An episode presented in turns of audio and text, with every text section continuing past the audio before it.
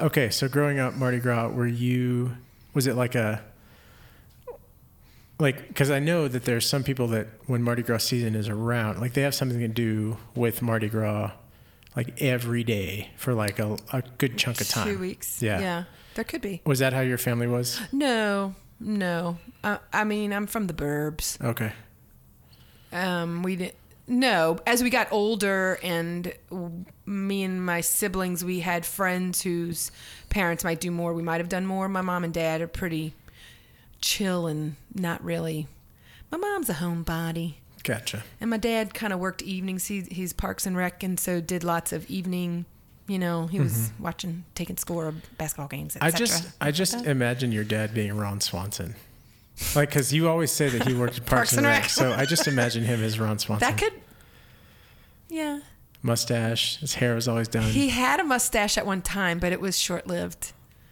And he totally wore those um, coat shorts, you know, with the big elastic, like the two inch elastic with the two oh yeah, yeah, yeah. clippy button Yeah. buttons right there. Mhm. They're like either Nasty gray nylon. or blue. Yeah. I, I, I think I have a picture of him wearing yellow because he coached my brothers. Wow. like mustard yellow because he coached my brother's baseball team one time. That was it, just the one time. Gotcha. And he had on like the white baseball jersey with the yellow sleeves and the yellow.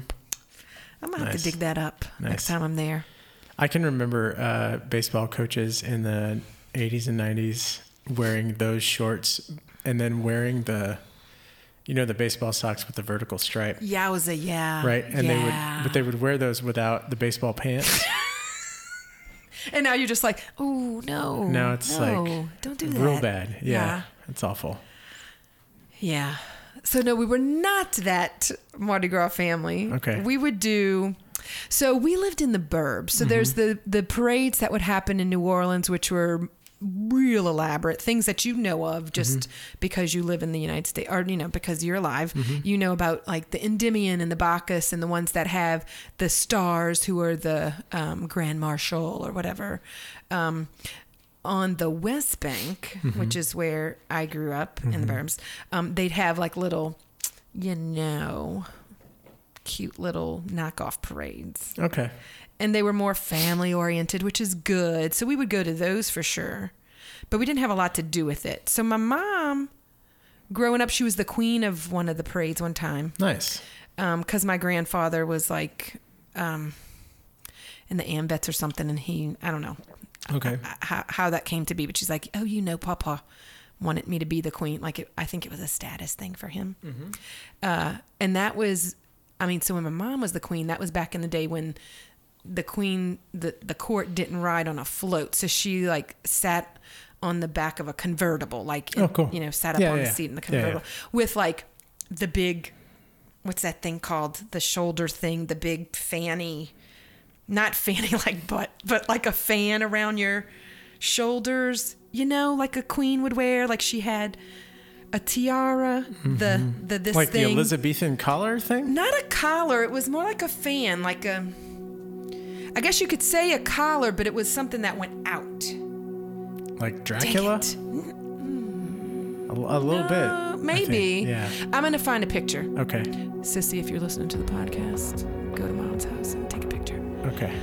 So the name of her, the parade she was in was Poseidon. Poseidon. Poseidon, right? Okay. God Um, of the sea. Yeah. So that was like our only family thing. It's paganism to sin, Sorry. Nikki. Okay. I'm just kidding. For the Carl, I'll be coming for confession.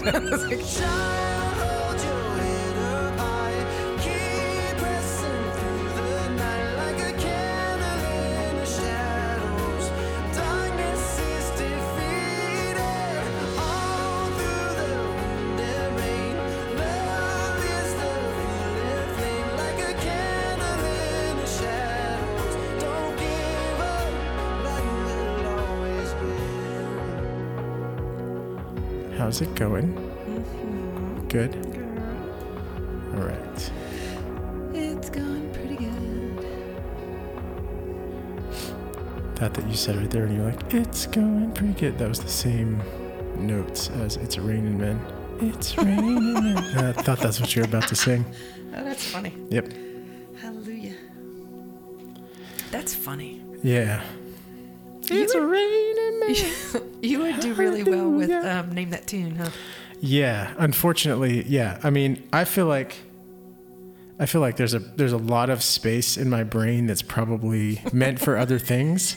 I don't think that's it's true. taken up by like like late 80s through early 2000s music trivia. that's good. Is it? I think so. I mean, maybe. I watched a lot of VH1. When I should have been out like having a girlfriend in high school, I was Mm. You like, all- I'm gonna watch VH1 and play my guitar. See where that gets me. Anyway, I th- see. I but I think that music, mm, music's just good because it just fits into life and it does. Yeah, it's it's very It- much a, li- it a, makes a, things- a love language, right? yeah, yeah, yeah. yeah. I like that. You did say something in the prayer that totally brought me to a Hamilton moment, and I was like, damn. I mean, Now I can't not see that. we're I, I mean i feel like we have we haven't talked about hamilton much lately but i feel like this podcast could be a study in all things leading back to hamilton at some point You said something about being satisfied. Mm. I'm just gonna put that out there. yeah Are we recording right now? Are. Somebody's gonna hear satisfied, and they're gonna be like, totally. mm-hmm. They hear Angelica singing it right now. yeah She's one of the Schuyler sisters. Mm-hmm. I'm not gonna. It goes woo. It goes real high. i bet that your train of thought so satisfied hamilton angelica schuylers i bet we could go like 10 more steps Absolutely. yeah i bet we could We won't. Okay. I mean, it's up to you. We Well, can. it's not. Yeah. Nah. No. Nah. It's not really linty. It's not lenty, and Lent is uh, is what we're talking about today. That's exciting. So we should probably um, we would be remiss if we did not talk about Lent. Uh, so um, before we jump into that, uh, I think, uh, well, I, I know when this episode is released, when you're hearing this, it's Ash Wednesday. Ash Wednesday. um, which is kind of interesting Mm. in the you know in the time of a global pandemic. it is because um, did y'all get provisions on how that ashes will be distributed? Yeah, so I think everywhere in the Diocese of Austin, they're now sprinkled. Like pixie dust. Yeah, like pixie dust. I don't want to Um, diminish it, but that's the first thing I thought was like, I'm gonna think good thoughts Oh, and see what happens. um, I yeah, to- I'm definitely gonna close my eyes yeah. because woof. Oh, the first person that goes to the emergency room because they got, got ashes, ashes in in their eye, eyes. like like the You've diocese is gonna Yeah. is gonna flip a table. Yeah, it's gonna be ter- terrible. Um, maybe we won't put that in the podcast, considering I work for the Diocese of Austin, uh, technically. Um, hi, Nikki. Hi, Jane. How's it going? It's you know what? It's going well. Okay. However, I do have a little side a little side dish of concern because of the weather. Yes. It's icy out today. It is icy. and I um, feel like, okay, okay, we can do icy. Uh huh. But there's also a little bit of, uh, can everybody else do ice? There's a little bit of no, we can't because we never have to do it, right? Right. Like our friends in the north. Um, so my sure rolling their eyes at us. I have some family that lives in Iowa. Um, my aunt Mary How about that? uh, just posted um, a trip that she took with her dog to the dog park, and her dog. Uh, she was complaining in the post, not complaining, but kind of relating in the post that her dog didn't want to come home from the dog park, and he kind of threw a fit when he knew he had to get back in the car. He didn't. He didn't want to. It was negative six degrees. Ew. My dogs would have. I mean, They don't even want to go potty. they they wouldn't. I mean, I can't even begin to describe what they would have done if it was negative six degrees. And her dog's just like running around, like thinking that Making it's great. dogs snow angels. Yeah, I feel like that's the difference between us and Mm. some of our friends up north who are used to the kind of weather. It is definitely not negative six degrees here. It's about thirty degrees outside, and it's like freezy, slushy kind Which of Which is like negative six for Texas. Yeah. Um, it's like freezy, slushy rain. Uh, and it's really uncomfortable. But all the trees look beautiful because They they're covered in ice until they start falling on people's houses. Then that's going to be bad.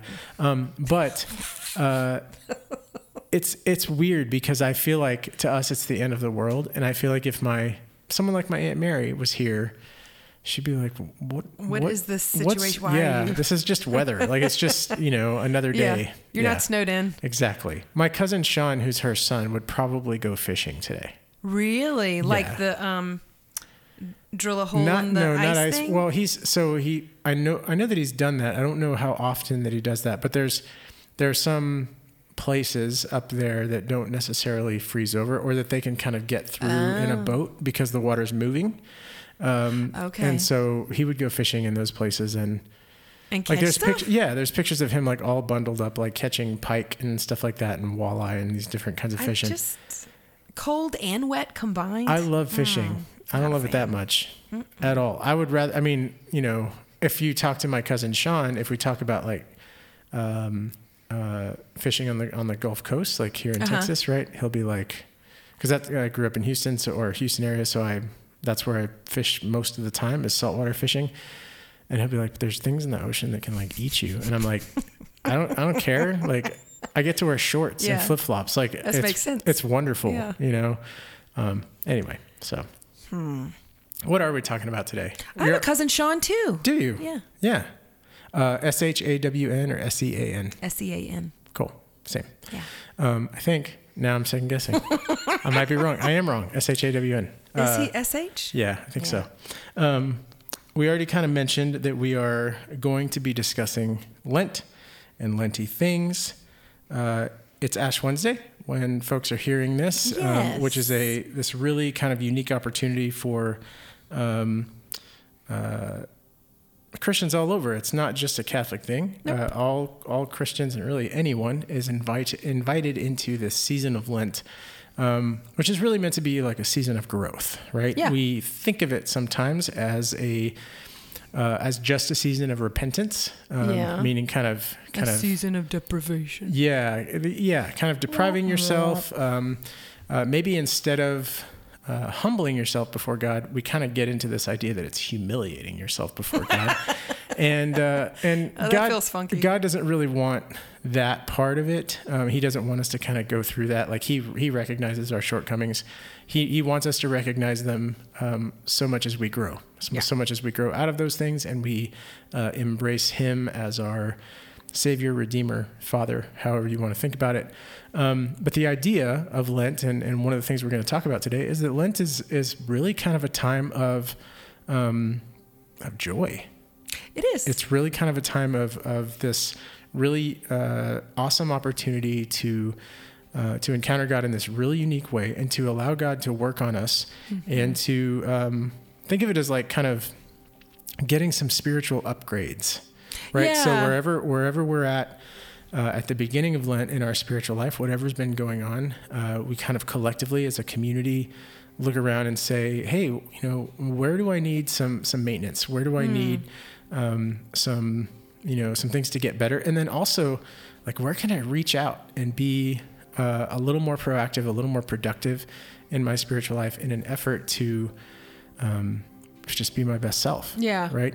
Um, I hope that that takes the pressure off. I think sometimes Lent is a very It can be a pressure filled. yeah yeah it's a it's a little bit of a. Mm-hmm. pressure cooker for a lot of people that we feel like we, we have to get everything right. Got to have the best thing to give up Exactly. to make me Yeah. into the best human being possible. Exactly.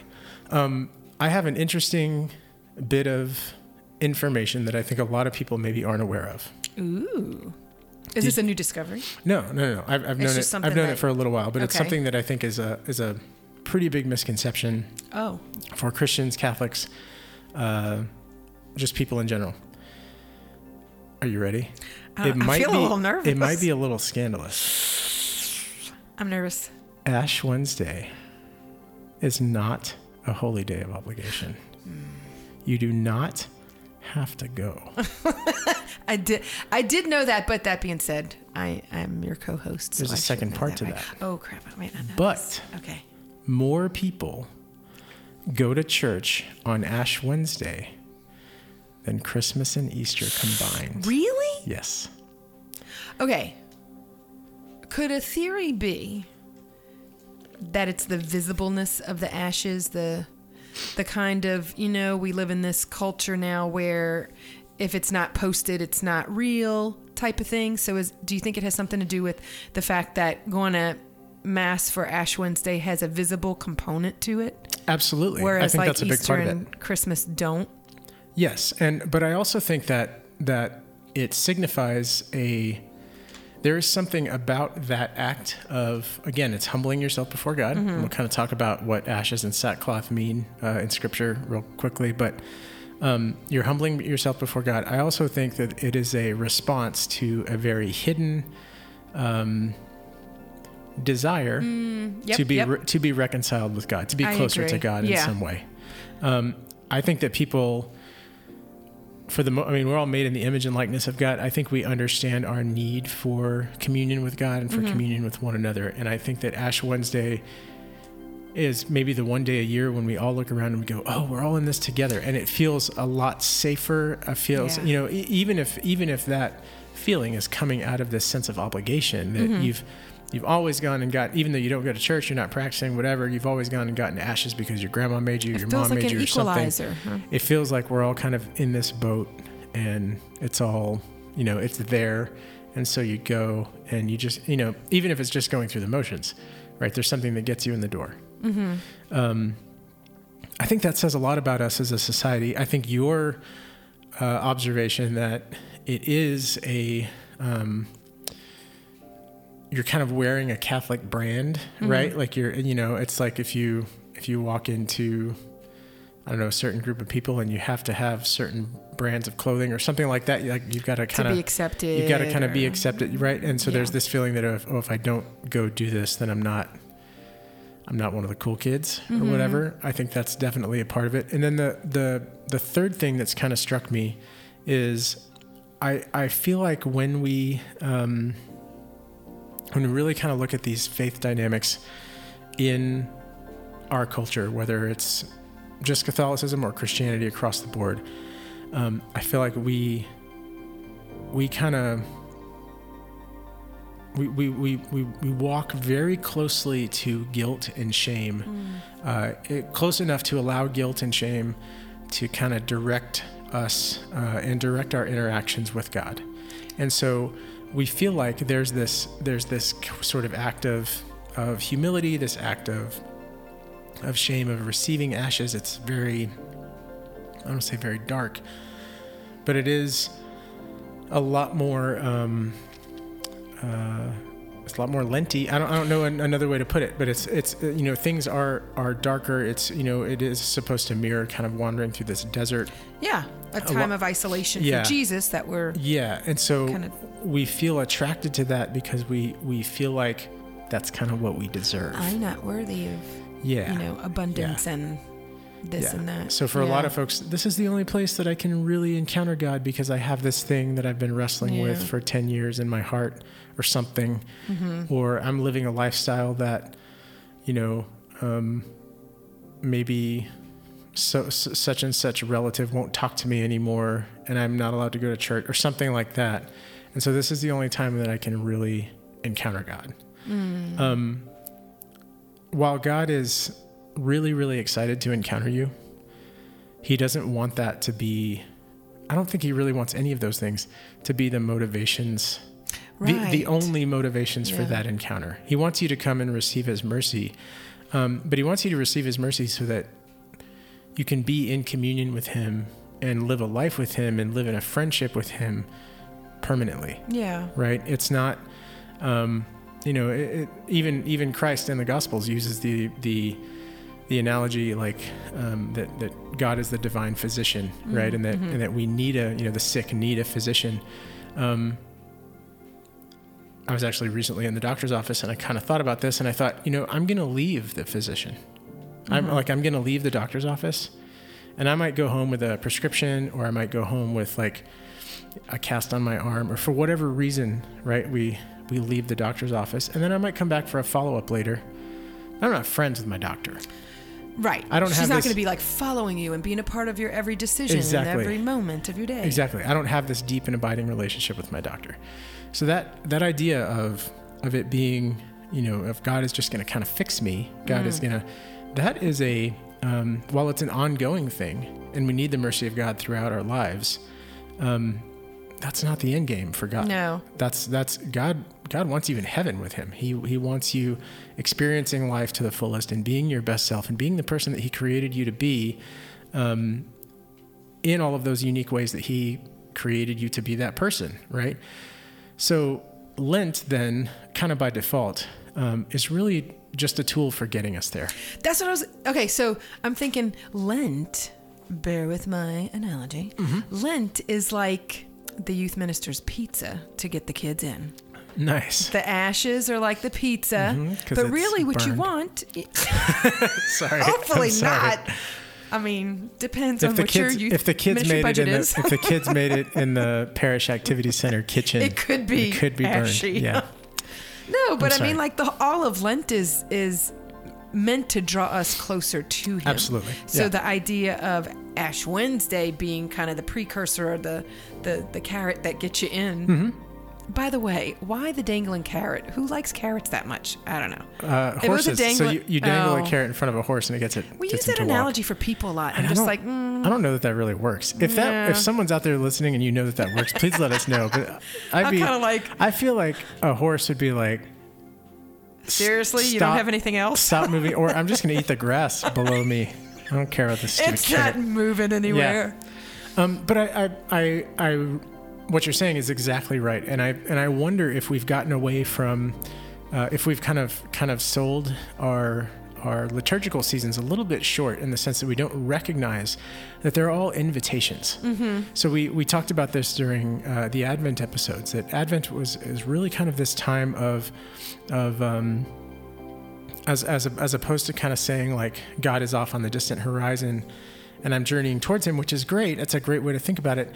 Uh, we have to recognize that it's also a time when God is really kind of like like setting up these opportunities for us, uh, and the church is really setting up these opportunities for us, really inviting us into. Um, into into recognizing God around us, into recognizing where God is already moving in our lives, and to embracing that uh, in ways that are going to carry us forward, right? Yeah. That are that are that are going to really um, uh, sort of edify our our again our our spiritual dimension, our our relationship with God, and so if we think about Lent as an invitation, right, then I think it's really important maybe instead of talking about um, instead of talking about an invitation uh, to what we're not allowed to do, or an invitation to like right. to sacrifice. to sacrifice, it's equally as important, at least, to talk about an invitation. You know, the, the, this this invitation to growth, and and when we're um, as we're kind of growing through this season, right? Are we allowing are, are, are we allowing ourselves to just kind of say yes to that invitation and to allow God to to to show us these ways in which He's inviting us to grow? Um, I know in my life, I generally during Lent, I always kind of jump into the Lenten season thinking that's what I'm gonna do. And I eventually kind of Yeah, get buddy. sidetracked into thinking like, oh, I have to get X, Y, and Z done hmm. for Lent in order for this Lent to be a productive a productive Lent. one, or God's gonna get mad at me. Yeah, right? he's gonna fail my Lent. th- my- something, yeah. Okay, so I feel like I have PTSD from 2020 Lent really. because it never, it, Never it felt like it never ended. Yeah. Yeah. Mhm. What you, you- you you laugh. Oh, I'm I'm- completely serious. I'm laughing to keep from crying. like I'm I, totally yeah, in the same boat. I feel Yeah. a little like a, I get the the shakes thinking about it. Which maybe maybe a little bit proves our point that Lent is not It's not meant to. it's not it's not about being in the doldrums, right? It's about it's Yeah. about kind of carving out this time and this these opportunities to encounter God, these opportunities to work on our relationship with God that are going to sustain us through life, Yeah. right? Whatever the highs and lows are. Um, so sackcloth and ashes. If you Google search sackcloth and ashes, it comes from several places in Scripture, both Old and New Testament. But essentially, wearing ashes was a way of publicly humbling yourself, um, uh, publicly kind of admitting that you had had done something wrong, or that maybe you needed some kind of um, uh, some kind of I don't say help, but I don't really know Because is another it too word. bougie to say back then? Like I'm a broke, I'm broken. Like, did they think that way then? It was ab- it was like a absolutely kind of saying kinda- saying that you were broken and recognizing your need for Uh-huh. someone to to help you. Okay. Right? Um, and for the Jewish people, that meant um, humbling yourself before God. That Mm-hmm. meant that meant recognizing that God was was going to be the one to help you, was going to be the one to judge you, even, Mm-hmm. and and um, and that's that's God's job, right? He he gets to do I mean, that. that's kind of a relief It when you think of the absolutely, alternative. Absolutely a relief. Of absolutely. Other people judging you, geez Louise. And so, so uh, you can see in Job, you can see in, uh, especially in the books of Kings, you can see in the prophetic books, these references, these different times when different people and sometimes like entire cities and countries are wearing sackcloth and ashes. I did learn, fun fact, did you know that sackcloth was made of goat's hair? Ew. I always thought of it as like a potato sack because of the name yeah, sackcloth. like burlap, which is made of what? I don't even know what that is. That's I don't, like a I don't know, but it was basically like woven Goat goat's hair, hair? and it was really, really uncomfortable. Yeah, and itchy. Yeah. ew. Um, and so people would wear that as a basically a way to say, you know, I'm broken and I I'm a need help, sinner. and I'm a sinner, Yeah. that kind of thing. Okay, um, so so if you're if you were have if there's any confusion as to why we wear ashes, that's why. It's to it's to just publicly Mm-hmm. humble ourselves before God and to say, God, we need you. We need we need your help in our lives. We recognize that we are not fully in control and that we're not capable of being who you call us to be without you, right? Um, the other kind of the other um, the other thing to kind of think about is when we're in this time of uh, of humbling ourselves before God, it is a it is a journey and it's a journey of discovery. So it's not Yeah. we don't really have the opportunity in Lent to wallow in this place of being really dissatisfied with ourselves. Or or kind of like like well i guess wallowing is the best word of just kind of sitting there and lamenting right? That's kind of where we start. We start with this recognition that we need all this help and immediately god is like okay you need help? Come on. Come Yeah, come this you. way. We're going to walk you know this we're going to go this direction together. We're going to take this journey together. And it immediately becomes uh, this effort of real um, you know, yes, there's pruning and there's some trials and there's some different difficult things, but but the effort is really about discovery. And it's Yeah. about it's about growing and kind of leaning into this process of allowing God to to sort of fertilize you, right? Allowing God to kind of take the the the the things in your life that maybe don't work maybe take the parts of your relationship with him that are not where they want where he wants them to be uh, and to allow allow those things to literally fertilize the soil and to kind of nurture you um, Cultivate your yeah. heart exactly in a sense. exactly I think it's important to note, yeah, that the intent of Lent. Wow, I feel like Dr. Seuss is in the house.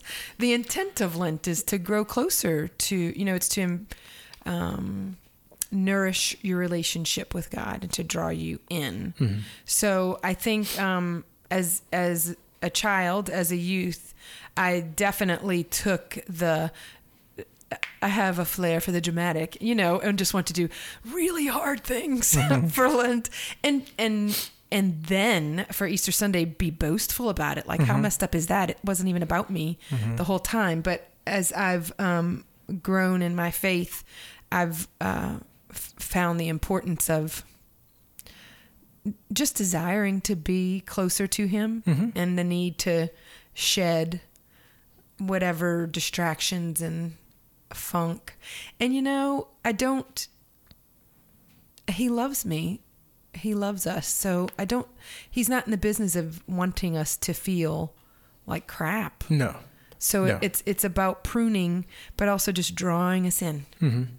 Yeah, I, the, you know, there's, there's, I, I think this, um, and you and I have talked about it before. I think there's this misconception um, within the church that, you know, you can't really be Catholic, uh, and maybe even depending on your denomination, like you can't really be Christian unless you're you're feeling guilty in some way, right? And and the thing about guilt, the thing about shame is is they were never intended to be our state of being. They were to, intended to be motivators to get us to desiring the mercy of God. Kind right? of like a feedback situation. Exactly. And know? and God, you know, God is not going to God is not going to force just like he doesn't force anything upon us. He he loves us, but he doesn't force his mercy on us. He doesn't force Mm-hmm. Right. his you know, um, his salvation on us. We we he loves us enough to give us the opportunity to choose it. The cool thing about Lent, the cool thing about Yeah. these these times in our um, in our liturgical calendar or these times in in our relationship with God is is God kind of sets the table for those choices and he gives us every every possible reason to kind of make make our choice to to to choose him over these other things, these other feelings. I think a lot of times as Catholics, we think that we have to drag those guilty feelings, those shameful feelings with us um, in order to be like a real Catholic or in order to be really, really, really, you know, sorry about, you know, one thing or another. I mean, you know, it's it's it's a little bit like we talked about in the episode we did on resolutions at, at New Year's. Like those these experience that experiences that we have um, with God during Lent, just like our resolutions, are going to be eventually they're going to be little tiny pieces of a puzzle, little tiny pieces of like a brick wall, right? Li- Like little individual bricks Yeah. there's nothing that we're going to do in Lent um, that is going to guarantee our salvation. And there's nothing that we're going to do in Lent that is going to, there's nothing that we might fail at during Right. Lent where God's just going to go, I'm done with James. I'm done with Nikki. I'm so tired of that guy saying he's going to give up Oreos and then never Again, getting- James, really? never getting getting through it right and and we it's silly you know we put all this this sort of human pressure uh, on this That's a good you know tag. this yeah. this chunk of the year where God is really just you know I, I just kind of imagine Jesus like sitting there Indian style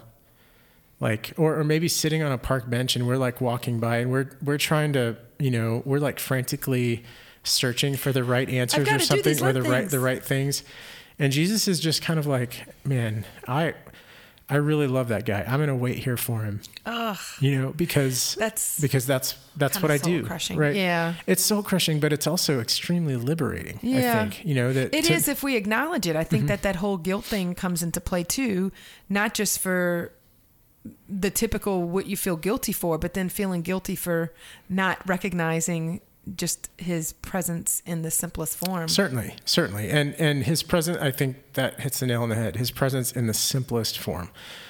So, you know, my theme this Lent, and again, we've kind of talked about it. My You've theme this Lent. Lent? Well, it, well, like like what I'm going to try to do this Lent is to really, and I've, I've tried this in previous years, is to really, really keep things simple Oh, good. um, because I find when I when I get uh, when I get too when I try to get too detailed, um, when I try to get too nuanced, sort of out of my own um, fears or my own like like kind of neediness.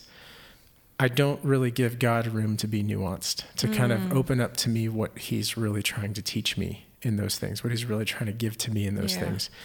And so, um, you know, maybe that's something, maybe that's something we really want to, we really, really, I think, want to express to our listeners is that, you know, Jesus, this, this idea of Lent comes from Jesus um, wandering in the desert for 40 days. It comes from this idea of the people of Israel in the Old Testament wandering in the desert for 40 years, right? Yeah. Um, and what that wandering did was it it it allowed them to um, to to lose the distractions. It, it allowed them to kind of see, you know, this this realistic image of God and who God wanted to be as their leader, who God wanted to be as their father. Um, and when I say wanted to be, he already was, but he he wanted them to, to choose that. Yeah. Right. And um, Who's waiting know- for them? Their awareness. Exactly. Jesus in the New Testament, um, he he doesn't necessarily go out in the desert. I mean, he does go out in the desert to prepare himself for his ministry. He's very human, and he knows that he needs to spend time in prayer with the Father, with the Holy Spirit, to be galvanized for that ministry and to be ready for that ministry.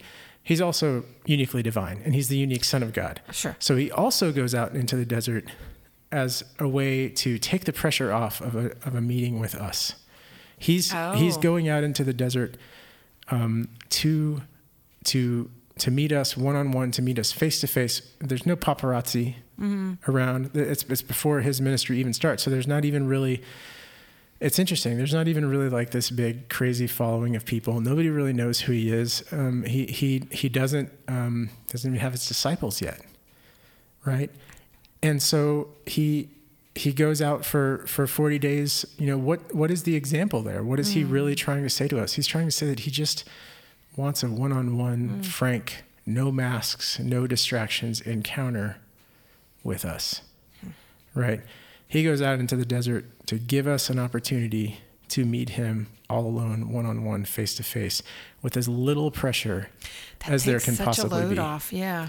And and when I I know when I think about that, I think okay, then I am putting way too much brain thought and not enough heart thought into into Lent. And I think when I start to think about it in those terms, I realize that Lent is a little bit more about intentions. It's a little bit more about my desires than it is really about um, just getting holy things done or, or or not doing unholy things. Right? Yeah. Um, it's a it's a lot more about meeting God in these moments and and being open to them and allowing God to do the work. Um, guys, newsflash: uh, all of these, everything we've ever talked about, every experience, every experience you've ever had with God, God does all the work. You, mm. you, and I'm not saying you don't do any work. I'm saying God does like 99.999% of it, right? And really, our job is to make ourselves available. Yeah. But God has been ordering that work and kind of making those opportunities for you since the beginning of time. Hmm. Right? It's like since He thought you up, He has been thinking about ways to love you and to bring you back to Him and to invite you into this relationship with Him. Um, and we can't really take credit for that, right? No. We can't take credit for it during Lent either. We've got to let God work on us during Lent, and we've got to got to surrender to that.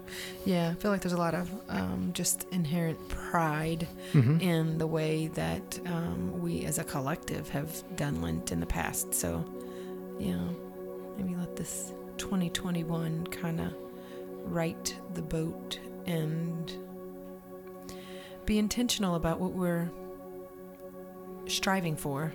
Yeah. Do you think do you think that word intentional, do you think that scares people? It could. It could. Um, I guess when I say intentional, I'm thinking like with purpose, not. Um, there are times when I do things like kind of um, going through the motions Mm-hmm. On autopilot, and um, and Lent could easily fall into that category for me, Mm-hmm. where it's like, well, I would never give up coffee because that would be too hard. But like, you know, like I've I've tried to I've tried to and failed at Mm-hmm. um, giving up the sweetener that I put in it or Sure. or the cream, and then I'm like, you know, two weeks in, and I'm like, God, I know you love me. This is too hard. We're not gonna do this. Where does Man, that where I'm does so that broken. No, that's what, I, I mean I but that's I, I think that's what we I think that's what so many of us experience, right? And and it's it's important to acknowledge that experience and to say not only are we not defined by that experience, but the but that experience can should be teaching us something. It Right. should. And, and and and we can be open to whatever that lesson is and Mm-hmm. still feel good about it. yeah. Um, okay, so uh, you said it's about purpose. So when we, where, I, you know, for me, something I struggled with for, and I still struggle with, honestly, is defining a purpose. Whether it's a short-term goal, a long-term Mm. goal, whether it's like my life purpose, right? Like Yeah. knowing and loving and serving God. Um, I struggle with kind of keeping that in my crosshairs and and living from that place of purpose. So I'm I'm I'm interested. Like what what can we do as um, as disciples to make Lent uh, not only make Lent purposeful, like starting out with a purpose in mind, but also kind of keeping that purpose in the forefront of our mind without it feeling like um, we're, we're working from a grocery list. Yeah. I I um I feel like this is gonna come across as real mom, It's okay. momish, but um, pray for that desire. You know, Hmm. to to ask God to help you keep it in the crosshairs. Ask God for you know. I, I mean, each of us ask God to help us keep our purpose in our cross in the crosshairs of our daily living, Mm-hmm.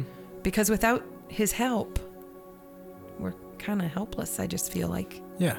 I'm floundering. So I, I don't know. That seems kind of simple, but I yeah. Well, I don't. I don't think it is. I don't think it is simple, and I think it, it The thought us. is simple, but it's hard to yeah, it's a it's a very out. it's a very complex uh, ask, right? And and and and I don't say that in a negative way. It's a really beautiful thing to kind of unpack, Mm-hmm. right? It's got a lot of layers, and I think when we say, um, you know, any any time in our culture when we say like, well, just pray about it, right? Uh, that becomes a very easy uh, prescription It for a be lot of things, Band-Aid. right? It's a little bit of a band aid for things, but when we get into what that really means and Yeah. and what um, what that means to God, what our what our prayer means to God, it's not a simple thing, and it's not um, something that we can just write off as, "Oh, I got this done today." You know, No. um, one of my talked about Saint Martin de Porres last week. Uh, one of I'm gonna I'm gonna butcher this quote, but but he's quote he's he's quoted as saying something like, um, "Imagine if even the most simple tasks, like something like." I think he was talking about Sweeping? like like sweeping or doing the dishes or something. I put that quote on our Instagram. too. Imagine if the most simple tasks were, were done with, with a prayer, Mm-hmm. right? Imagine if those things were, you know, if, if we took those those very mundane pieces of our lives and we expressed those things, we, we were grateful Mm-hmm. for those things, we were penitent with those things, we, you know, all these different feelings that we have in prayer, if we kind of lived those feelings through those moments um, in this conversation with God yeah. and and I think you know I don't think Saint Martin de Porres was thinking that that would solve all the world's problems. I don't I don't think that's necessarily it, right? But I do I do think that Saint Martin de Porres was very very intentional Mm-hmm. about his relationship with God. He was very Yeah. intentional, and all and all the saints they got to this point where they said, "Look, I have these desires, and I have these these feelings in my heart, and I have this need for God that nothing else satisfies. Right? Nothing Yeah. else can can can make me." Feel the way that God does nothing Complete else nothing whole else completes me Yeah. in the way that God does and so I'm giving him this time because it's the yes that I have to give Yeah. right? It's the thing that I have to give to him. Lent is really, uh, you know, I think uh, in a lot of ways about that. It's about kind of looking around and identifying what are the what are the things that I have to give.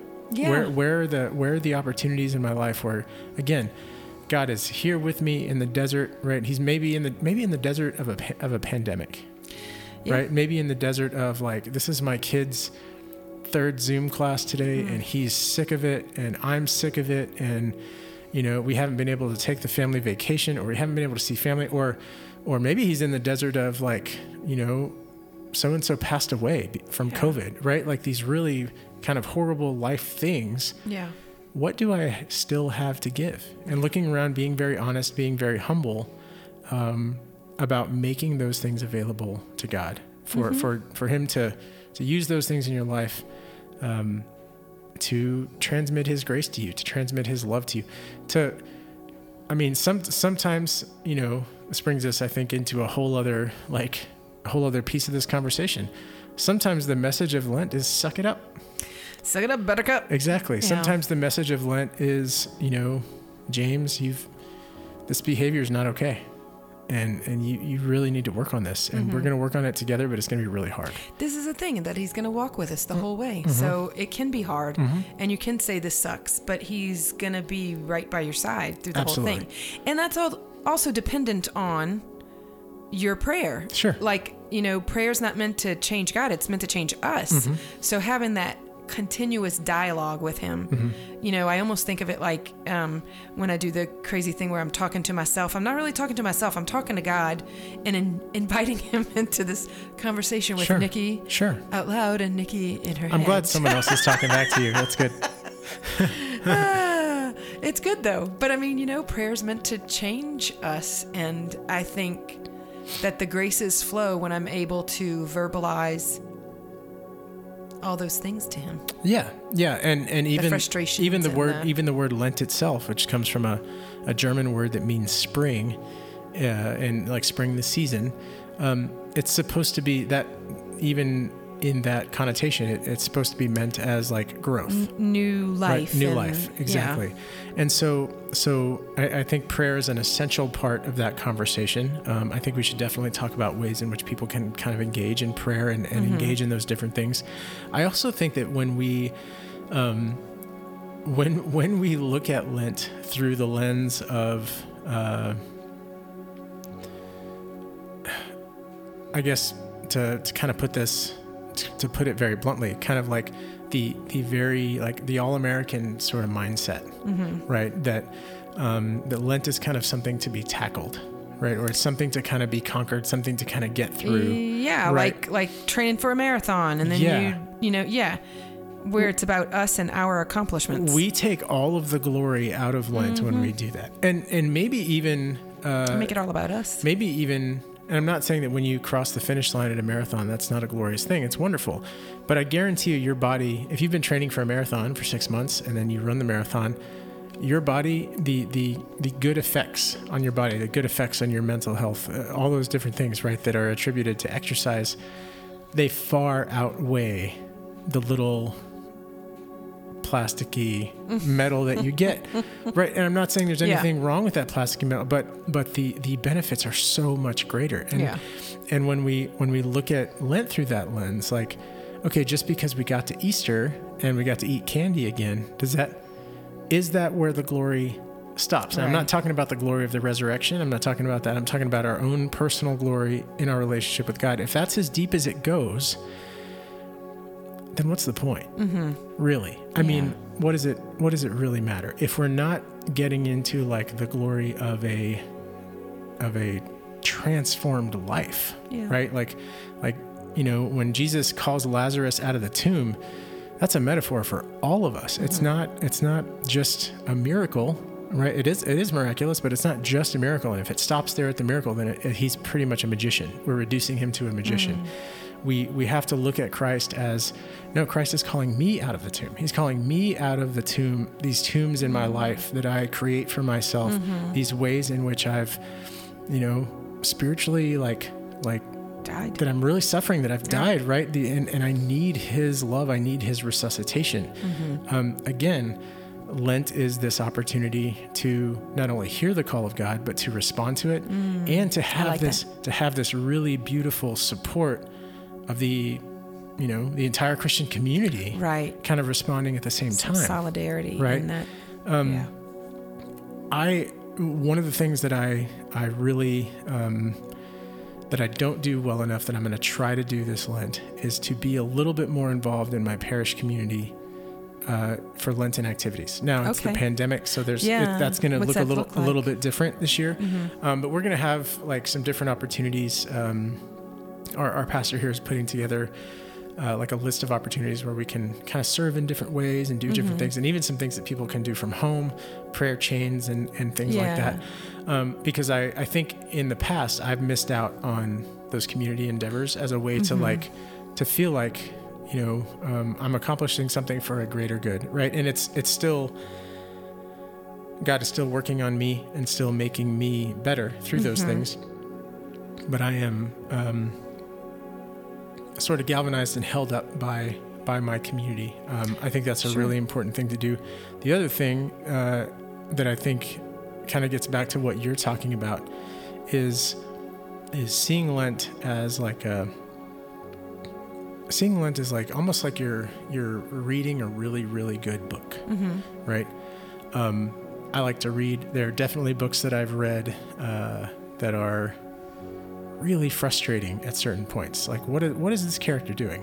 Why why why did this happen? Or, you know, like the big um, there might be the big sort of dramatic tense moment in a story that that is kind of the plot twist, and you're just like. Oh, and you can kind of see it coming around the corner, and it's excruciating because you want the characters to do different things Make or to the right make the right choice. and they don't right but that gets you to maybe like the second half of the book or that or maybe that gets Mm-hmm. You to like like the sequel Yeah. right and Keep going. and if we if we don't make it through those things if we don't kind of get through those things then then we don't we don't get to see the whole story we don't get to look back and, Yeah. and say man that was that was a really beautiful thing lent is kind of like that i think in that we we do have to kind of tough it out we do have to be willing to to be engaged for this this chunk of time um, but the the purpose the purpose really does outweigh all, the, all of those things It does. you know lent is not just about being sorry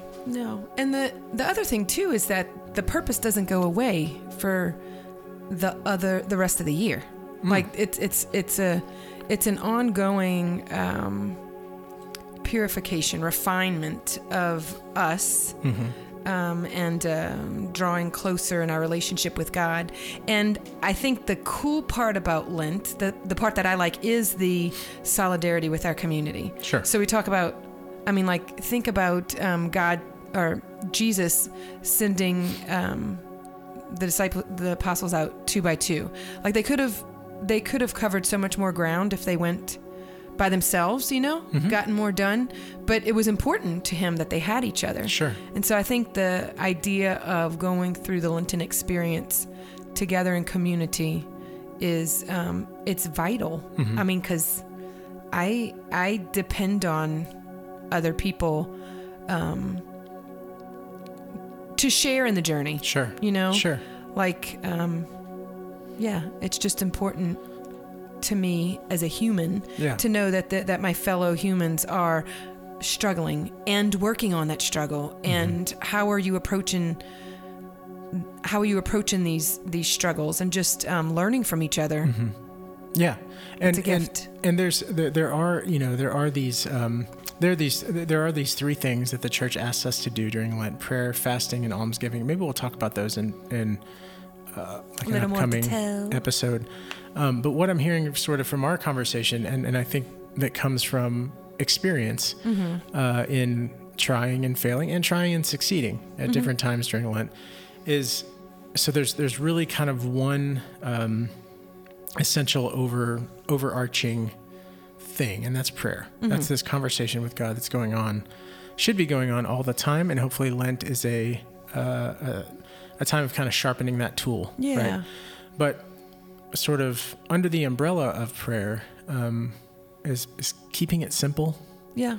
Um, giving you know and, and by by that i mean giving god room right? Yeah. Um, doing things in community, recognizing that that you are a part of the body of Christ and not the body of Christ. Like it's not it's not all up to you, um, but some of it is, and and and other people in your community, other people in the body of Christ are dependent on you, and you're dependent on those other people too, and that's a really beautiful thing.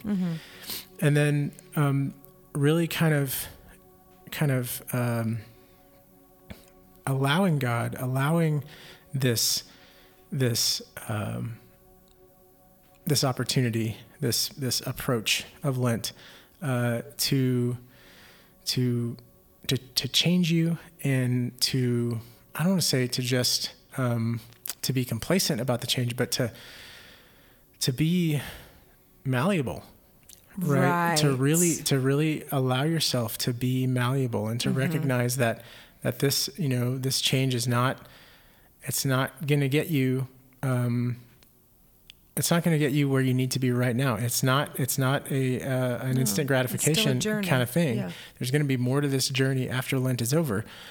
But um, it's it's a it's a step along the way and it's Mm-hmm. a really beautiful step and it's and and and coming from that place of desire to to me like that idea of allowing God to to mold me being malleable is kind of the ultimate um, recognition of my desire my desire is to to grow closer to God my desire is to to be holier to be happier to be healthier whatever it is I recognize that I can't do that for myself. I've, I can You take I can take steps, Yeah. right? But for me in my life, the way God made me to be, I have to lean on Him in order Mm-hmm. to do that. And so, so it's really those three things: that that that prayer, Mm-hmm. um, doing things in community, and then and then living out of that desire that it really encourages us to let God do the work, right? And God wants to do the work. He's I mean He's already He's already done the work. He's already been on the cross and and you know all of those things. So um, us kind of getting in that way, getting in the way of him doing the work is, is a little bit silly. Don't complicate the matter. Exactly. How many times have we done that? Yeah. I'm guilty as Me too. charged. Me too. too. Talking about guilt. No, just it's so easy to come back to that, I- right? I mean, you know, we could play some Gregorian chant Ay, over, ay, ay. I'm- and I love Gregorian chant. I shouldn't have said that. It's really beautiful. Gregorian chant is don't know beautiful. if I'm going to agree with Um, you on that one. It is it- well. It's a really cool thing in our in our liturgy. It's amazing, um, but it is associated with like darkness and guilt and sadness. Unfortunately, for for a lot of a lot of us. Um, so uh, I want to kind of um, maybe talk about some challenges and kind of give our um, our listeners some ways that they can kind of engage this Lent. Maybe if they're having trouble getting started. Okay. Um, so the first one I talked to you about a little bit earlier before we hit record, and that's the the one one one or the one The eleven. 111, yeah. Um, and that's to um, that's to just kind of really simply, and this comes from youth ministry. I had no idea about it until just the other day. I actually read something on Facebook. like it's on not Facebook. a new little. I don't think it's a new thing, Thing? Um, but it was new to me, and so I want to share it. Um, and that's to find one thing. So each one in the number 111 uh, represents one thing that you're going to do. Okay. Okay. Um, so the first thing uh, is to to give something up, right? To fast from something. Uh, It might be uh, a physical fast, right? It might be like, you know, I'm going to give up chocolate, or you know, it, it might might be something like that. Um, the second one is uh, to. No, I forgot. Uh, the, the, the, the, the, the second one is, is going to be to kind of reach out and proactively do something in your life that that kind of works to build up your relationship with God. So adding Okay. um, adding a little more prayer time or finding a devotional and, Gotcha. and kind of kind of working you know working through some of those things reading your bible um, you know something intentional that, that Mm-hmm. you're you're adding right and then the third thing is is working on a particular sin um, and this is the one that's kind of tricky because we we often think like hey um, lent is maybe the time to like stop all our sinning Give that sin up altogether. Yeah. I'm not sinning. and it's like I'm not going to be human anymore. yeah. Um, and there's two things there. The first thing is it's like you're saying, it's very unrealistic. Like we're going to mess up. Uh, the second thing is that we should be working on not sinning all the time. We shouldn't need Right. a special that shouldn't be a time of special year. Lenten thing. no, we shouldn't need a special it's time of year Easter. to Let's feel like to the sinning. yeah, Let the sinning commence. that doesn't that doesn't really fly. Um, that doesn't make any Defeats the sense. purpose. Yeah. Um, so if there's something that you're really struggling with, I encourage you to uh, find someone to talk to, run to the sacrament of reconciliation, uh, to really lean on God and and trust in His mercy in that. Um, but that comes with some responsibility on your part. God, Jesus tells us, "Go and sin no more." Right, and on a very basic level, He means, "Hey, don't do that anymore. Like Yeah. that's not good for you. Don't do it anymore." Yeah, you. I'm talking to you. Exactly. Yes. And when you- like I always try to and- duck and cover. Yeah. You didn't mean me, right? and when you and when you fail uh, go back to reconciliation and then go and sin no more right it's this ongoing thing and he expects it to be an ongoing thing but it also means um, that that to, to maybe take that thing that aspect that, that thing in our lives that one kind of place in our lives that uh, maybe we've always struggled. Maybe we, we really kind of uh, find a hard time with uh, in in in just reconciling Yeah. right? And maybe maybe it's the thing that you've been to reconciliation you know for like you know a hundred times or whatever. Yeah. maybe it's that thing. But kind of work on that thing and work on that thing only and allow that work to kind of infiltrate these other areas of your life Yeah. um, to make your whole life better right? And the Yeah. the the example that was kind of given to me was you know and, and again this was directed at at teenagers was okay if the sin that you're really struggling with is honoring your father and your mother right? It- you're maybe you're lying to mom and dad about something or you're disrespectful to mom and dad. Work on that sin. Work on your conversations with mom and dad. Work on staying calm. Work on giving your mom and dad the proper respect that they deserve. And then watch how that affects your interactions with other people. Right. watch how that changes your interactions with your coworkers or your teachers or your, your siblings or, or whatever right? And we can we can apply those kind of things uh, really to, to, to any life right? If there's Yeah. that one person at work that you just you just i mean i'm going to say it you just hate that one person at work that you just can't stand right um, work on your interactions with that person work on kind of seeing the good in that person work Mm-hmm. And maybe it softens you all the way maybe around. Yeah. maybe some weeks it's like work on staying away from that person because that's the best way that you can love them right Yeah. that's okay and and allow that work to to pay dividends in other places in your Right. life don't think of lent as the time when you have to be perfect because you will last about three days. And you will be scarred. You'll be miserable. That'll be yeah, awful. you'll be miserable afterwards. Oh. Yeah, um, Lent is not about about perfection. It really is about getting to, um, again, allowing Jesus to meet you in the desert, allowing Yeah. God to to to you know. As much as God is giving you an opportunity, you're saying yes to that opportunity and, and giving Him the opportunity to, to, to change your life. Do you know what I feel guilty about? This is a little far fetched, but um, or maybe it's not guilt and maybe it's empathy. Mm-hmm. Um, Jesus in the Garden of Geth- Gethsemane and asking the apostles to just stay awake and Mhm. not. I ache for him, for them not staying up, for Hmm. them not being vigilant. Mm-hmm. And I just think, I, j- like for me, my approach to prayer and Lent comes kind of from that place Mm-hmm. where I'm just like, I don't want him, I don't, I don't want to be the friend who's sleeping when you're counting on me. Oh wow, okay. I, I've I've honestly never thought about it like that, and I, and I think that's a very, um, wow, that's a very, like, beautiful way of thinking about it. Um, I Thanks for saying beautiful, not dark. no, no, no, no. I think that's I think that's absolutely Uh. beautiful. Um, Jesus wants to be our friend, and he wants friends that stay awake with him, but he also understands that his friends are idiots. James, are you calling me? I'm not calling you an idiot. I'm saying, I think are. no, no, no, no. Listen, listen. Okay, so, okay. so think about it this way, and and this I think ties in really, really well with what we're talking about uh, here during you know talking about Lent. They'd spent three years with Jesus, three years.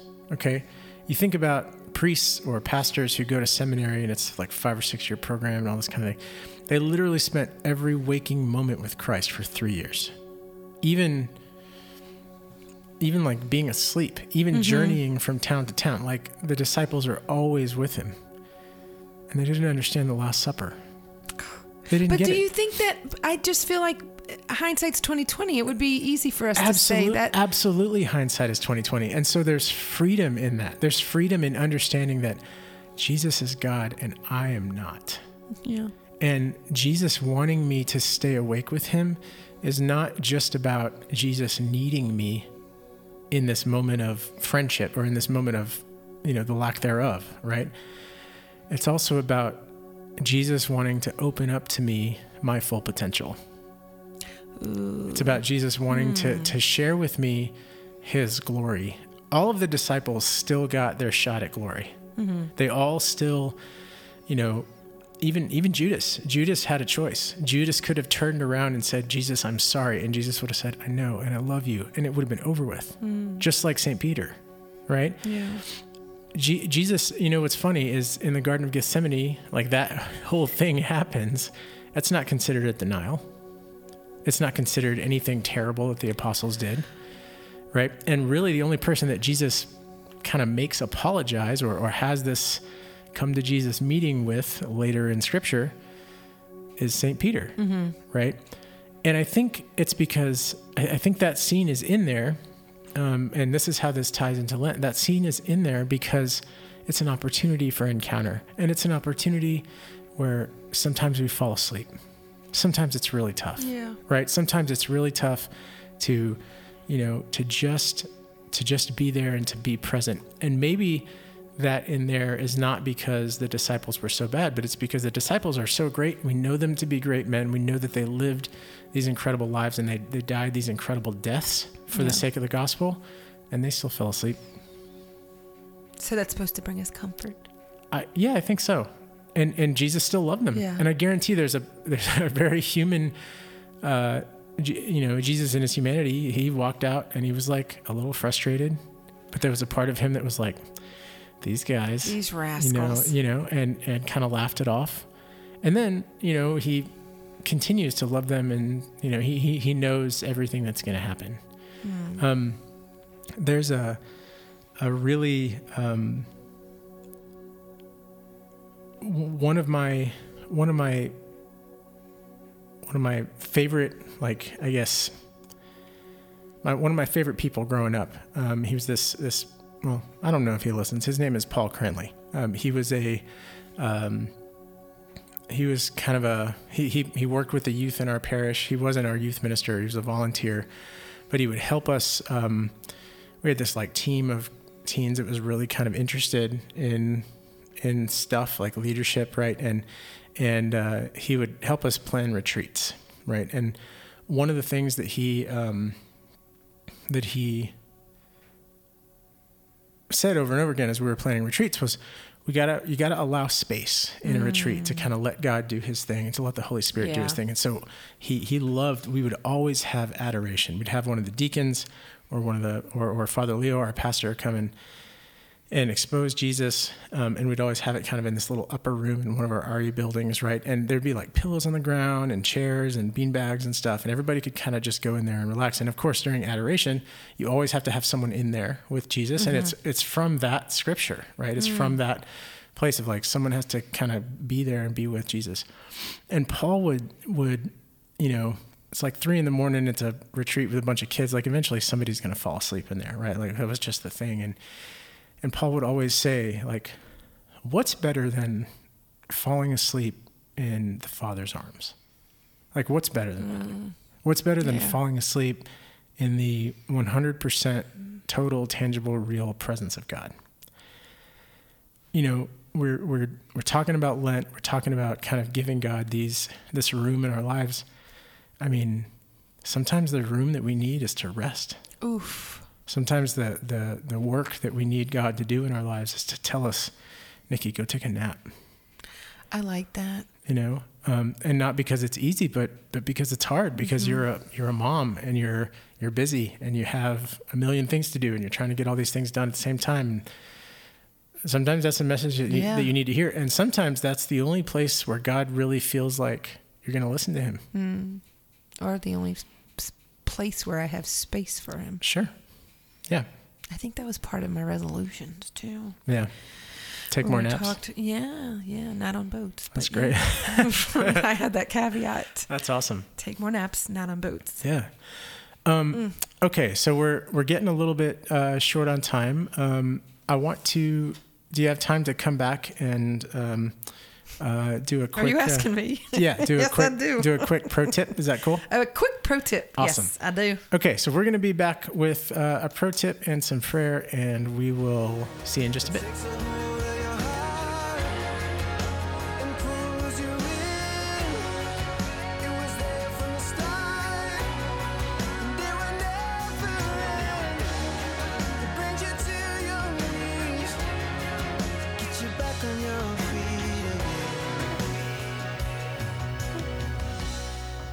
And we are back. Welcome back, Nikki.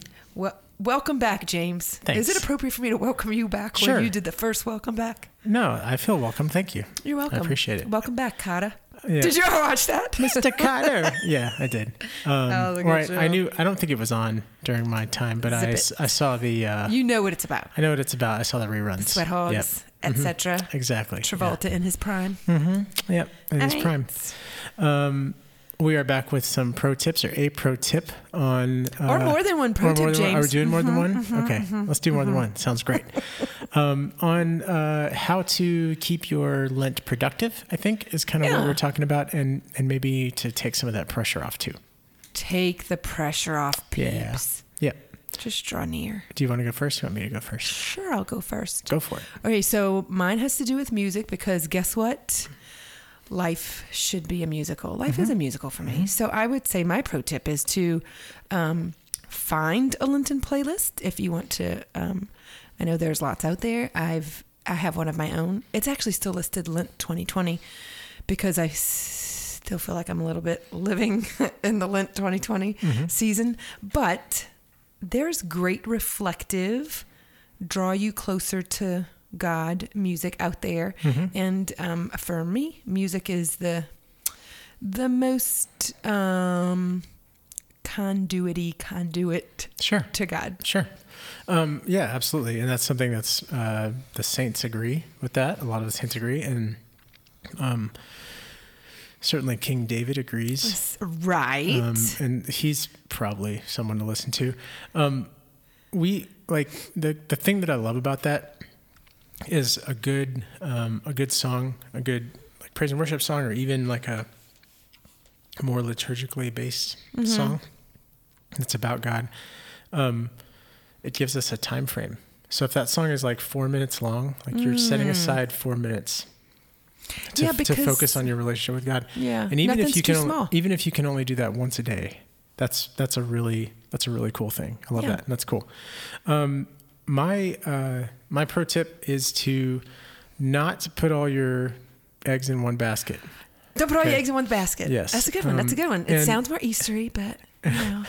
and what I and what I mean by that is if you uh, so Lent is six weeks long, Mm-hmm. right? It's forty something days. Um, it, it's if you uh, if you kind of break that down into weeks, um, my advice is to kind of pick one thing per week that you're going to really try to do. Um, that's a little bit extra from your normal prayer routine or your normal relationship time with God. Um, so the first week it might be um, I'm going to listen to a podcast. I'm you know the next week it might be I'm going to try uh, you know reading the Gospel of Mark. It's the shortest one, Yeah. right? Um, and if there are things that you jump into in those six weeks, different you know if you if you jump into any of those things and they really resonate with you, they're really like kind of working, then stick with them. Yeah. If not, uh, don't feel the pressure to to find something else. Right? Lent is also really kind of a time of journeying and seeking. Uh, so, um, yeah, I, I think two great pro tips. One, kind of finding a soundtrack for your prayer and and finding some some music in your life that that directs you towards that conversation with God, um, and then not. Uh, not not limiting yourself to just one thing. Feel free to kind of go Yeah. explore and and for me in the past, picking one thing per week has worked. Like one thing to kind of do per Bite week, size bite sized. pieces. Um, Matthew Kelly uh, from Dynamic Catholic, he he likes to say like in when he talks about New Year's resolutions or talks about kind of making these commitments to God, um, he says to kind of keep them small and to do them Mm-hmm. kind of one at a time, and and I think that's really important advice for Lent too. That is good. Hey, Hmm. um, Matthew Kelly also does. You can subscribe to Dynamic Catholic, and he'll do That's the right. Lenten little video. That has been really um, helpful and kind of anchoring to Mm-hmm. my day uh, when I've done that um, for past Lents. And they'll they'll send those Really to your good. they'll send those to your email. We should link that. They'll send those to your email and and make sure and we should link your your playlist too. All right. um, they'll send those to your email and make sure that you have them like nice and early in the day so you can kind of kind of start get them into your day like Yeah. right right when is the right time for you yeah for sure All right. very cool all right well we are wishing everybody a very very happy lent and a very very happy ash wednesday Happy Ash Um, Wednesday.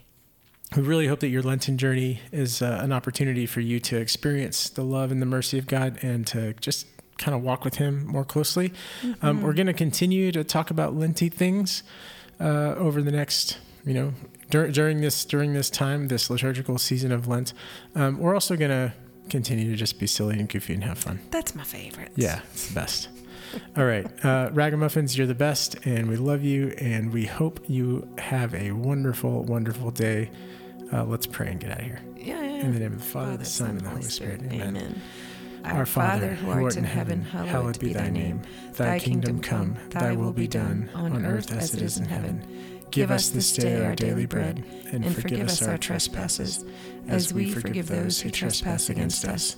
And lead us not into temptation, but deliver us from evil. Amen. Hail Mary, full of grace, the Lord is with thee. Blessed art thou amongst women, and blessed is the fruit of thy womb, Jesus. Holy Mary, Mother of God, pray for us sinners, now and at the hour of our death. Amen. In the name of the Father, the Son, and the Holy Spirit. Amen. Amen. Have a great Lent. Peace. Yeah, peace.